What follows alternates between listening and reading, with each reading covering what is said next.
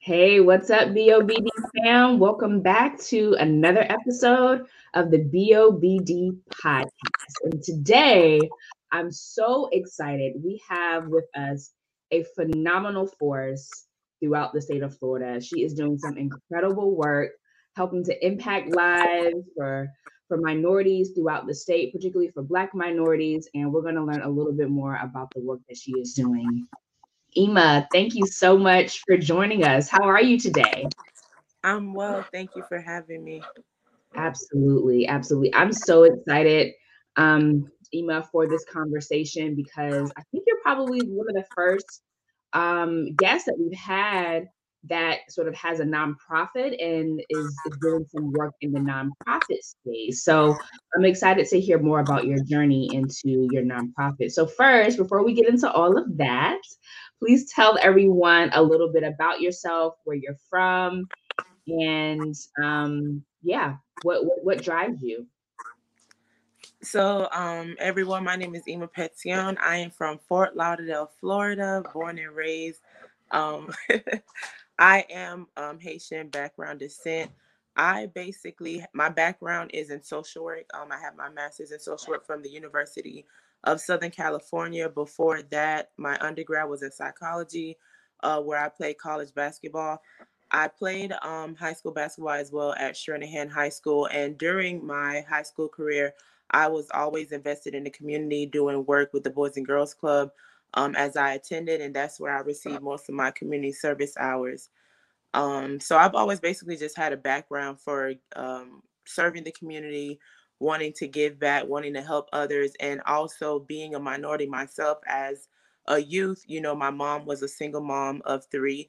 Um, so I've seen her struggle um, oftentimes, but she always would collect things that we would have in the house that we were using. Um, I would always see her doing ministry work with the church. I would always see her um, go to stores and purchase things and put boxes together to send to Haiti to either families or children in need, whether it was her family or not. Um, so I've just always basically just been around the ministry of giving and always had the heart to. So even when I didn't have, um, it was just always in my heart to give and help others who basically may not have had as much as me. Wow, what a what a story. That certainly sounds like you've been inspired not just by the community that you've been in, but also like you said your mom and then you also have the professional backing the your studies that I'm sure complement really well in the work that you do with your nonprofit. Um, so I'm curious, Ima, you you mentioned that this is this is your life's work, that this is something that you're really driven and passionate about. Um, how do you reconcile or how do you balance out the nonprofit side with you know making sure that it's actually a functional business as well i think sometimes when people hear the term nonprofit they're like oh you're broke. But right. no it's not the case. Uh, you just gave toys to 500 kids in fort lauderdale which we'll talk about. So how does the funding come into play? How do you ensure that you're able to to keep your mission with your nonprofit and make sure that it's financially viable? Um, so basically, the wonderful thing about my background um, is that through my master's of social work, um, I was able to take on a lot of grant writing courses. So basically, even though you have a nonprofit, um, the great thing about having a nonprofit basically just means like, hey, you know, I'm gonna take this um, I'm going to take a chunk away basically from the government and I'm going to service basically these families in this area. So the government says, well, hey, okay, every time you do something for the community, you take a log of it and basically you don't pay taxes for certain things. But as a for profit, for example, even as the big companies, Goodwill, Salvation Army, um, the is it the Humane Society? But a lot of these bigger nonprofit organizations, you look at them and you're like, well, how do they have all these buildings? How are they able to function? Well, basically, as a nonprofit, we don't pay taxes on the things that we're able to give away. For example, um, the grants that we receive, the toys that were donated to us, most for profits would have to go purchase that. These things were donated to us, and as long as we're giving it away, there is no um, basically compensation or any funds that we have to put out for it if that basically makes sense so all the most basically how we run and how we're able to continue to go is basically through in-kind donations monetary donations grants sometimes the grants aren't money they may be laptops because we have a project coming up for 12 students who um you know are in a lower income area but they need these laptops to be successful in school we may not have to pay for those laptops, but we can receive a grant that will pay for 11 Mac laptops. That's about a good, you know, 10, $20,000. But, yeah. you know, those are programs in place. As long as you're a nonprofit serving the community, there's always a grant or, um, you know, something in place to make sure that those needs are met as long as you're doing what you say you're doing. Oh, that's such sound insight. Um, so the money right. is there, right? The money is out there. Um, mm-hmm. Um, if you if you are in the nonprofit space or you're looking to get into the nonprofit space, it sounds like you should have a grant writer in your corner. Absolutely. Or right. Or, or be knowledgeable, yes, yeah. about those mm-hmm. things. And that's why, like, even for me, I help other nonprofits put programs together. I help other nonprofits, um, you know, find the grants that they need. If it's basically, you know, if you need assistance starting up a nonprofit, those are the things that I am now gearing myself towards. Um, I was a mental health therapist for about 10 years, but I just love to serve. Um, we do a number of events in the community, back to school giveaways, uh, turkey, Thanksgiving drives, Christmas events. Um, so that's my passion and i've really just found like oh, okay you know even in the social work sector there's so many different avenues but the nonprofit world um i mean you can be very successful in it. Mm, ooh, i love that. You can be successful in the nonprofit world. Um, mm-hmm. um, i love that i love that. Um, and w- we may have to do a, another episode in the new year, um, Ima, because I definitely want to speak more specifically too about your background in mental health, um, that's certainly a, a, big interest of mine. Um, so, but uh, but we'll, we'll, stay focused uh, for now. Um, let's talk a little bit about specifically your organization, the All Giving Tree Incorporated. Um, can you tell us a little bit about how it was founded, how you came up with the concept of the organization, and what are some of the programs that you do? Um, I know that you you mentioned that you just get, you just gave away 500 uh, toys to 500 kids in Fort Lauderdale. Talk us talk us through about organization and some of the services that you provide. So the All Giving Tree basically um, came to me one day. I was um, basically just praying and reading my word, and it dropped in my spirit. I said, God, you know, I want to work full time for you. I want to serve you. I want to serve your community, your children, your people. And, you know, I thought about, well, I've always been in the nonprofit world, being a Boys and Girls Club kid. So let me put my skills and talents and academic background together. And I said, well, God, you know, I need, I know that I need a name. So the All Giving Tree basically came into um, basically just reading the word and how it talks about you're supposed to sow seeds into other people's lives. So just like a tree, you know, we plant seeds in the community. We're restoring communities worldwide, which is our vision. And the mission is basically, you know, we provide um, day-to-day living, daily living necessities to children, families, um, and individuals in need. So basically, if someone donates furniture to us, we find a family who may need that furniture. They make a referral, and we find a way to get the furniture to them. We uh, partner families with food organizations if they don't know about these organizations that may be in their community already. We partner them with those organizations to make sure that those needs are met. If it's clothing that's donated to us, microwaves, whatever those daily living necessities are, if we have them and they need them, we make sure that it gets to them. We also have a, um, we're starting up in the new year our mentorship entrepreneurship program where we're giving away a scholarship for $300 as long as the student completes our six month program where we'll be teaching them resume building, you know, how to dress appropriately to an interview, interview verbiage, how to make sure they're confident and prepared to um, speak on their behalf when they're in front of other people. Um, basically, we're going to talk to them about how to build a business, how credit is important. Um, so, a number of different things. I don't want to get too much into that, but um, basically, the nonprofit, we just make sure that we are helping the individuals that come to us, um, no matter what that need is. Either we're going to provide it to them or we're going to make sure that we partner them with another organization to make sure that need is met. I love that. You hit on a lot there. I love the aspect of financial literacy because that's certainly an area in our community that, you know, we can always improve in that area.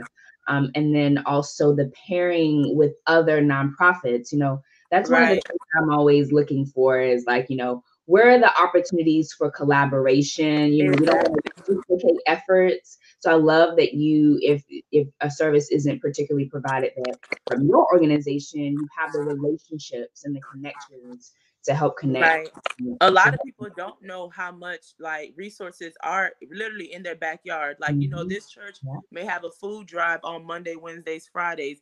Well, you don't have food, but they're giving it away. Why don't you, you know, where's the connect? Or this school may be giving away free jackets and bikes during the holiday season but I have three parents over here in the same neighborhood that don't know. Um, so you know, we run across a lot of that. And so even with my background of being a social worker for over five years, just finding out that like, wow, it's not that, you know, our parents don't want the help. Sometimes they don't know. There may be a language barrier.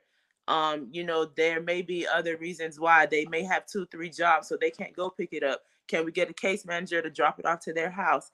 You know, simple phone calls. Like, so we make sure we're that middleman that gets it done. Ooh, I love that.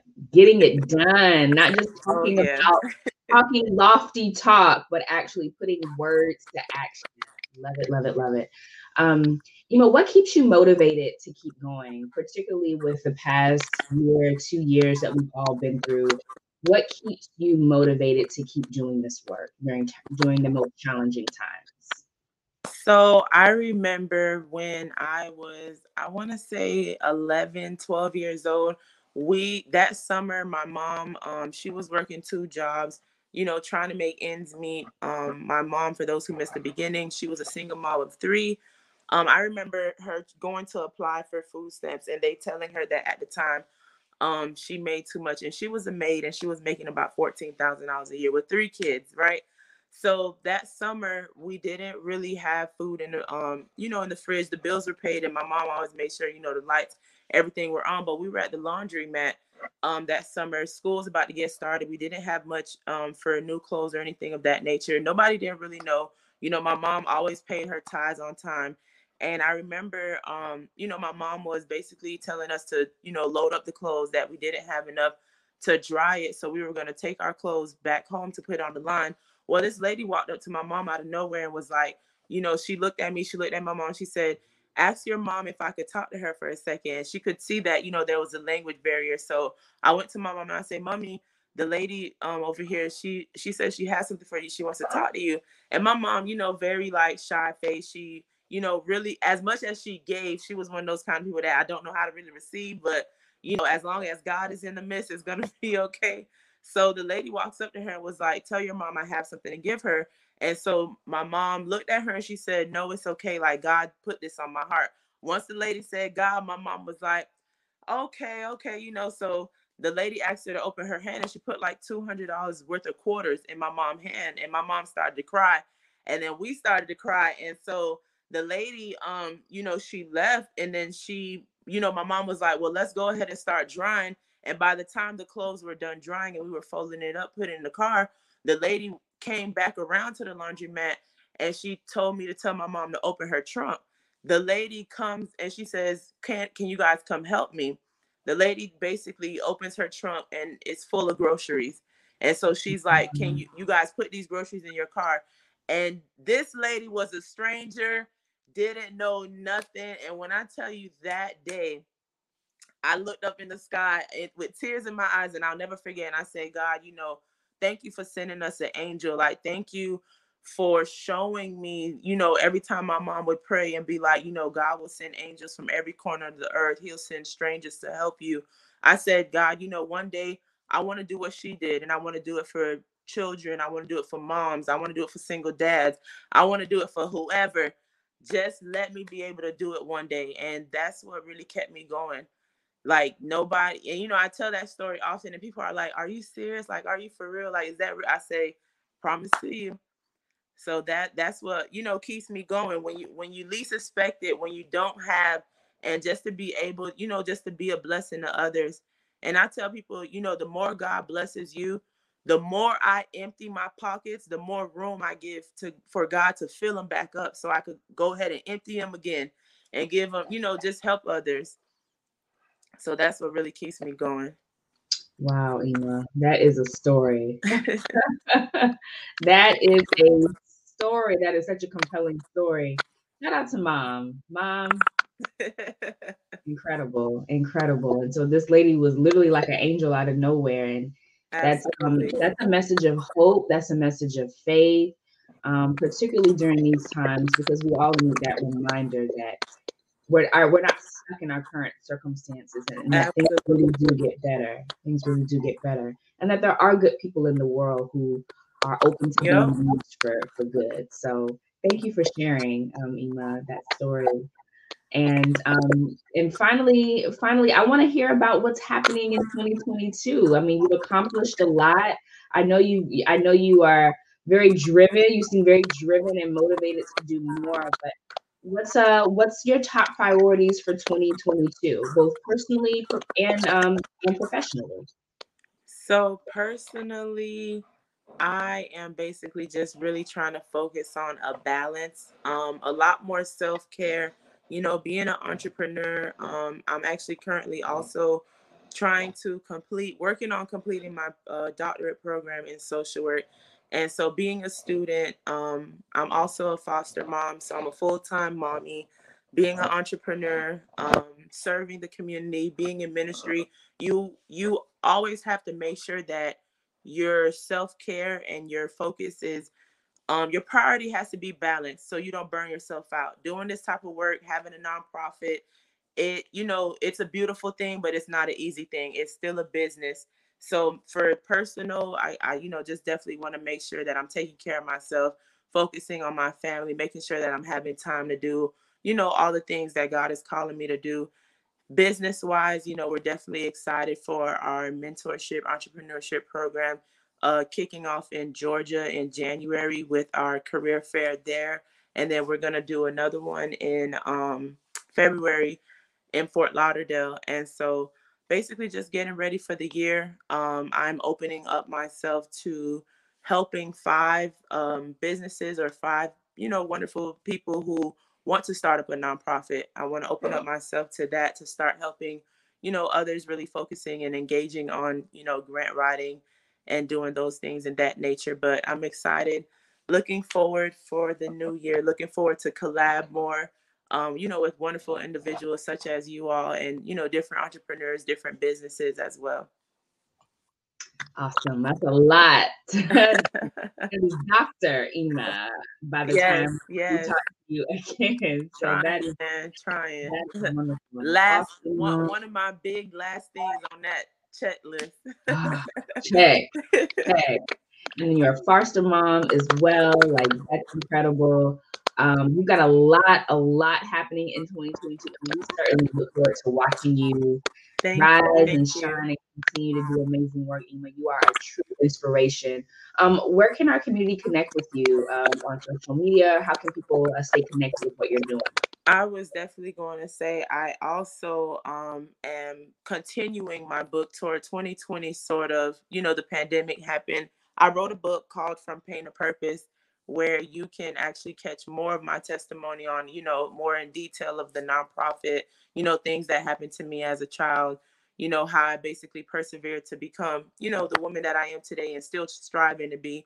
But Ima Petion Facebook, Instagram, um, the All Giving Tree, Facebook, Instagram, and basically imapetion.com um, for the book or to catch, you know, any of my tours or any places that I'll be speaking, or if you would like me to come out and do any speaking engagements, um, and also the allgivingtree.org. Awesome. Awesome. Well, Dr. Ima Petion, it has been my esteemed pleasure, and I know our audience certainly has enjoyed our conversation as well. We certainly look forward to connecting with you again in the new year. Until then, everyone, happy holidays and thanks Thank so much, you. guys. Thank Bye. Thank you.